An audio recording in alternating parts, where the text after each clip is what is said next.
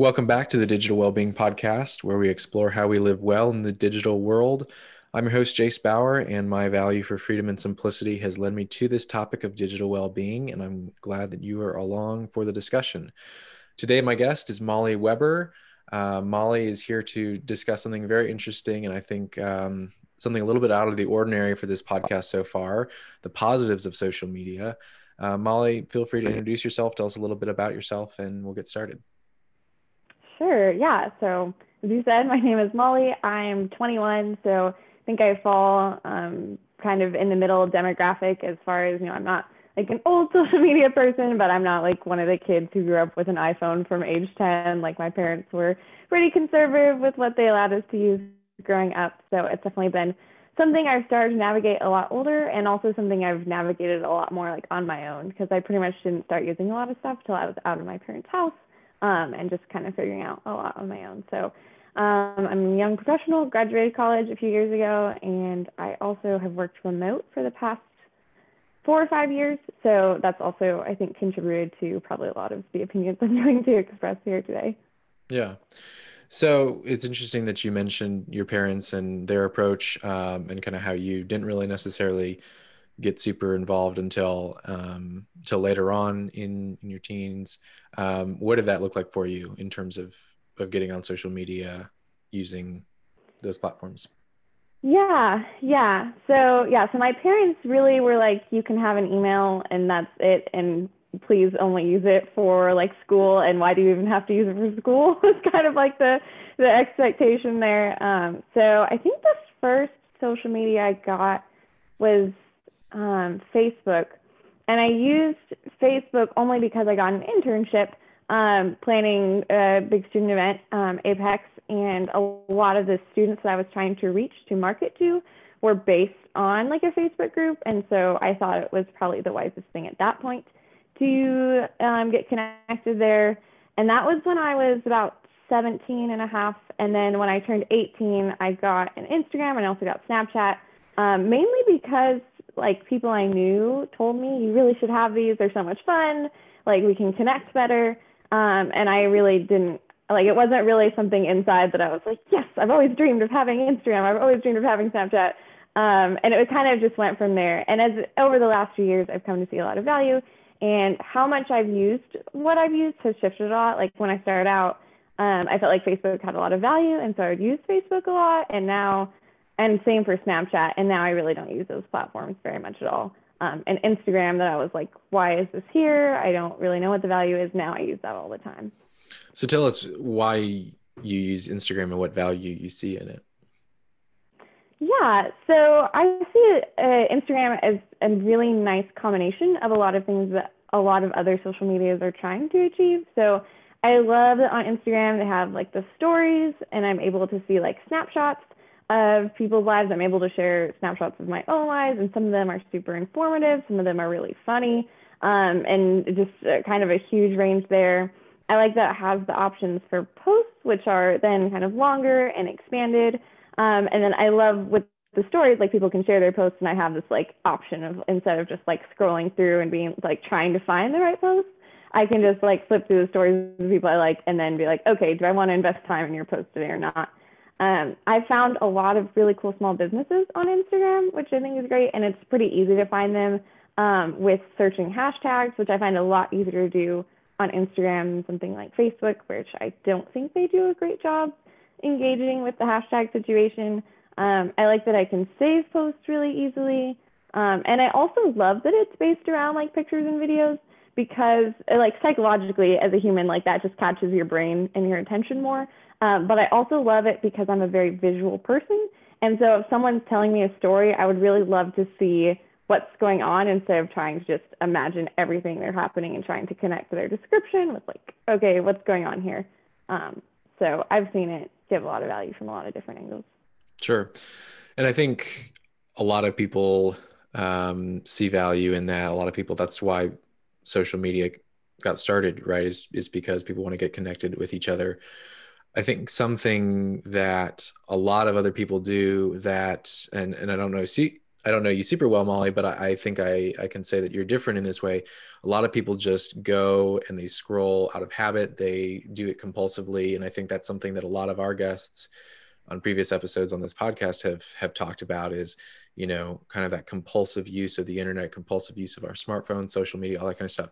And something that i've seen with with with you in particular is um, you're very intentional about the way that you approach social media and instagram and and you do um, come at it with the right values. And you say okay i have this value and i'm using social media instagram etc to um, to achieve that can you talk a little bit about like how you maintain those boundaries and how you approach social media with that very intentional approach i guess if that makes sense? Yeah yeah sure. Um, so it, it kind of goes back i think to one of the reasons i value instagram so much is because i spend so much time like using the stories. Even if i am like wasting time i waste a lot less time um, because there's such like a quick flip through. Um, so that's definitely helped. I think for me, just as far as like uh, ideology behind it, it's always been something I use to connect with people, and I've always been really excited about that element, which I think has helped me as far as keeping boundaries. Because I know a few years back, um, I was using my phone a lot, and I had heard from a lot of people who were like, oh, talking about how they wanted to use their phone less. And I was like, is that something I should be thinking about? Like, am I addicted to my phone? All this stuff. Um, and then I went and I did an event with a bunch of people, and I realized that when I was around all those people, I was never pulling out my phone. And that was a big clue to me like, okay, I'm not like dissing my relationships with or cutting people off. I'm actually using this to connect with people. Um, and so I think that's been just a really big thing for keeping in mind because I can tell, like in my head, when I've crossed the boundary from like, oh, I'm like looking at people's lives and like seeing what's up with them to okay now i'm uselessly scrolling. I couldn't care less about this 100th sunrise in my feed. And like that's great that you find that poetic. And i don't. And this is just lost value to me. Yeah absolutely. Um, another thing that was interesting in a previous conversation we had um, you'd mentioned that you value instagram because it it exposes you to different viewpoints and um, a lot of different people with different backgrounds. And i find that's interesting. Maybe share a little bit more about that um, and and how that's kind of a special positive um, from instagram and social media that maybe we wouldn't get otherwise. Sure. Yeah so I think this goes back to an element of social media that can be really harmful, which is that people feel a lot more comfortable posting a lot of opinions and a lot of things that they probably wouldn't be comfortable saying out loud. Um, which is, you know, kind of, for example, a lot of political stuff.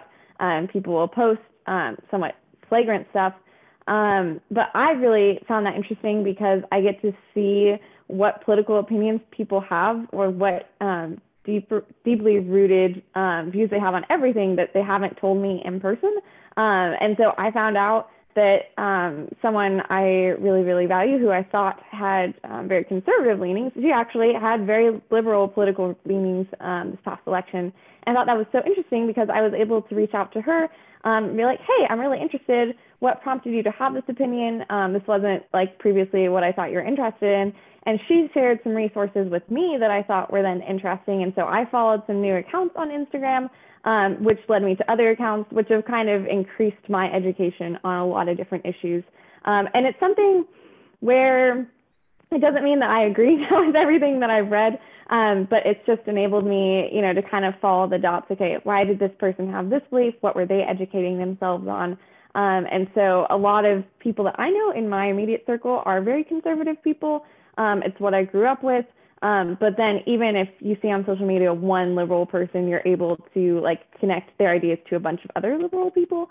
Um, and, and that's the same way I think if you start liberal and then move towards the conservatives, um, and you're able to instantly be connected with people of the other opinion um, and just see a whole different side. Like there are issues that I had not thought about specific ways um, and realized that, yeah, a lot of people on the conservative side were just very, very um, rooted in their one opinion. And like I said, I think that goes for liberals too. I don't know that that's like a just conservative yeah. issue.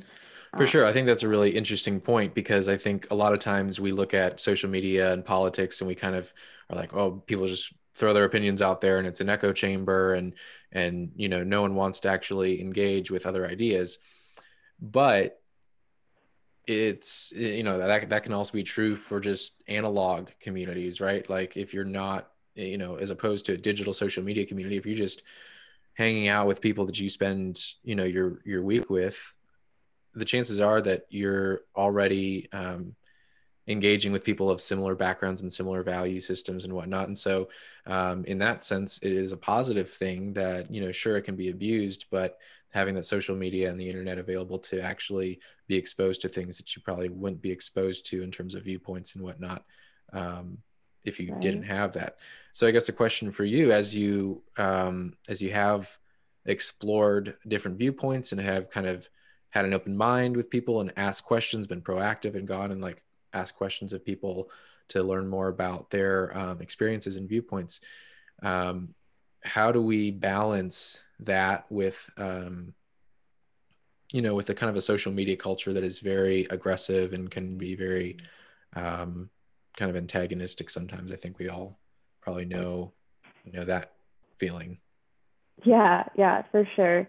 Um, well, I think, you know, one thing I was thinking of, even as you were just talking right now, is a great element of social media is that you can step away from it um, mm-hmm. and you can choose, okay, I've had enough of this, or oh wow, I really disagree with this person and it's just like making me angry. Um, and I'm going to say something I regret to them, or if I just stay on this, I'm just going to keep being angry. Even um, you can just say, okay, I'm done. Like I'm going to go um, take a break. I'm going to read a book. I'm going to go for a walk. Um, and so I think that is a really, really great way um, to just kind of chill out, um, just take some space away. Um, I think also I've noticed there are people that I disagree with that I follow, and there's really constructive content, and then there's people I disagree with, and they don't express their feelings in any kind of constructive way. And I think we all know people like that um, who just post things that I just aren't don't don't um, reflect that they have looked at the other side at all. Mm-hmm. Um, who are interested in building those relationships. So I think it's really about building bridges to a lot. Um, so there's a lady, and I know I've talked with you about this, Jace, recently, um, who I follow, who's very interested. She's like a government teacher, and she's very interested in politics, which is probably one of the most divisive um, issues in our country and probably most countries in the world. Um, but she is, she'll put question boxes on her story that's like, hey, let's hear from conservatives on this hey, let's hear from liberals on this. And she'll ask both sides to pipe up um, and we'll repost the answers to the questions. And I love that. Um, and so I think, yeah, I think it's just being able to take breaks and also look for people who can disagree constructively, mm-hmm. which is a really hard thing to do. Yeah, absolutely. Well, wonderful, Molly. I um, appreciate your time. As we wrap up, what's one question you would um, ask people listening to kind of help them inspire their own thought on how they can use social media um, productively, intentionally, um, and with the right value mindset? Yeah, well, I think it looks very differently for everybody. So I'm not going to say there's a perfect recipe for how you should use technology or social media at all. Um, I know a lot of people who try to use their phones as little as possible. I know there are um, phones out there that will not let you have any social media or people who just delete all of that. Um, mm-hmm. I think that's totally fine, and there's definitely value in that. Um, but I think really the biggest question, honestly, should be um, just your purpose behind everything. So, why are you spending the amount of time that you're spending on your phone or on social media? Um, is that maybe like maybe you're on for five hours, but are those all video calls with friends um, or mm-hmm. writing kind messages to people or you know asking about their day or stuff like that, um, or even educating yourself? Like I said, if you are reading up on different issues and you find um, specific social media accounts um, to be the best way to do that, I find it's really easy to just collect information. Like one account on Instagram I follow, it's uh, I can't remember what it's called, but it basically for every issue it will show you a article that was written that was very liberal, an article that's very in the middle, and then an article that's written from a very conservative perspective. And I find that like really interesting. So I'll find, you know, I might spend like an hour and a half or two hours on Instagram a day, which is a little bit more than I would like to. Um, but then I have to go back and ask myself, okay, what was I doing with that time? Was I mm-hmm. actually using that for education? Um, or was I just scrolling through uselessly and looking at videos of whales? Like that's not going to add a ton to my life. So I think if I were asking people um, how to look at things, I would just be like, what is what is the purpose that you want to use social media for your phone, um, and are you accomplishing that with what you're doing right now? And then if you're not, look at you know how you've deviated and then what steps you can take to fix it. Because there are a lot of things you can do to change your habits that are really easy. Yeah absolutely. I think it's a great question the why question. Um, i think we should ask it over and over and over again um, and it helps us leverage those tools for for productive use. So, um, Molly, thank you for for coming on and and sharing kind of like the other side of the story. I know we've had a lot of episodes that have talked about you know social media and how addicting it is and how we should you know put boundaries on it. But thank you for coming and kind of sharing the other side of the story and and saying, hey, there's a lot of good um, you can get out of social media. It just requires a very purposeful approach. So I appreciate uh, your time and uh, wish you all the best. Yeah, thank you so much for having me. It was a pleasure. Absolutely.